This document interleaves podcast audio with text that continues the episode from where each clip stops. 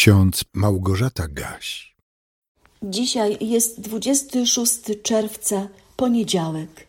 W psalmie 23, wierszu czwartym czytamy Choćbym nawet szedł ciemną doliną, zła się nie ulęknę, boś Ty ze mną. Laska Twoja i kij Twój mnie pocieszają. A w drugim liście do Koryntian w czwartym rozdziale, w wersetach od ósmego do dziewiątego, apostoł Paweł napisał: Zewsząd uciskani, nie jesteśmy jednak pognębieni, zakłopotani, ale nie zrozpaczeni, prześladowani, ale nie opuszczeni, powaleni, ale nie pokonani. Gertrud von Lefort, niemiecka pisarka, poetka i eseistka, jedna z czołowych przedstawicielek katolickiej literatury w Niemczech, żyjąca w latach 1876-1971. Urodziła się w rodzinie protestanckiej, a nawet studiowała teologię protestancką i historię filozofii. Ale w wieku 50 lat dokonała konwersji na rzymski katolicyzm, co zbiegło się z jej debiutem literackim. Jej ciekawa myśl zapisana jest w kalendarzyku z Biblią na co dzień na poniedziałek 26 czerwca bieżącego roku, a brzmi tak. Nie tylko jasny dzień, lecz również ciemna noc ma swoje cuda. Są kwiaty, które kwitną jedynie w dzikim gąszczu, gwiazdy, które widać jedynie na horyzoncie pustyni. Są doświadczenia Bożej miłości, które zsyłane są nam w największym osamotnieniu, wręcz na samym skraju zwątpienia.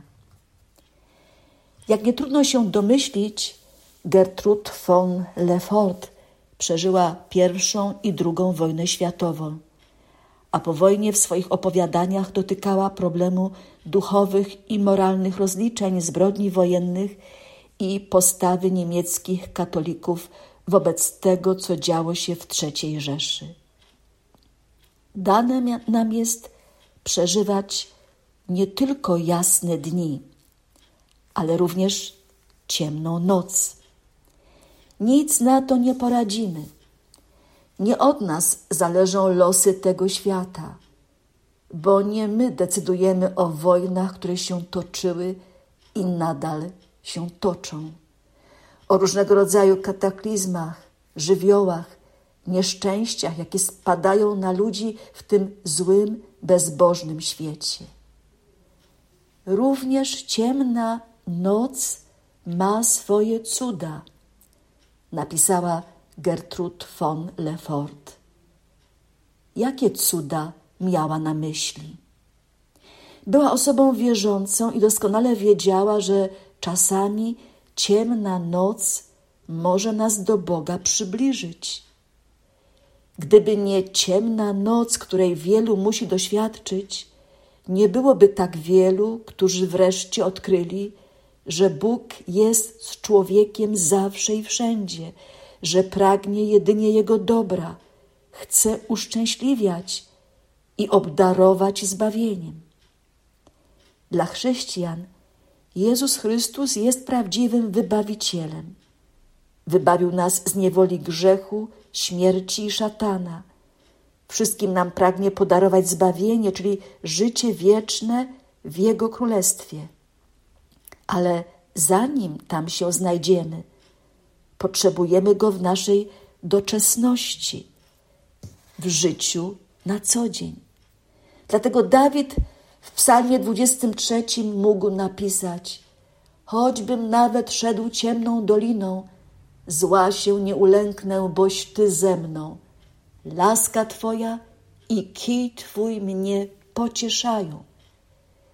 Bóg od zawsze był dla człowieka dobrym pasterzem, a Jezus Chrystus mógł o sobie powiedzieć: Ja jestem dobry pasterz. Dobry pasterz życie swoje kładzie za owce. Owce moje głosu mojego słuchają i ja znam je, a one idą za mną. I ja daję im żywot wieczny i nie giną na wieki, i nikt nie wydrze ich z ręki mojej.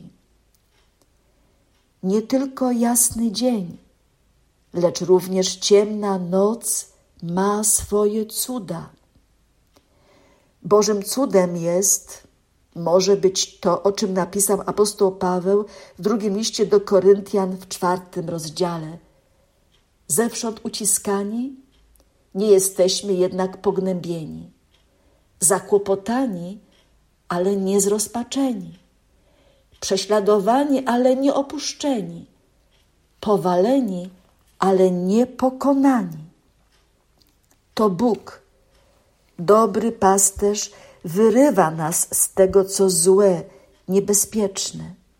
To On chroni nas przed upadkiem, rozpaczą, przygnębieniem, opuszczeniem i klęską. Są doświadczenia Bożej miłości, które zsyłane są nam w największym osamotnieniu, wręcz na samym skraju zwątpienia. Napisała Gertrude von Lefort.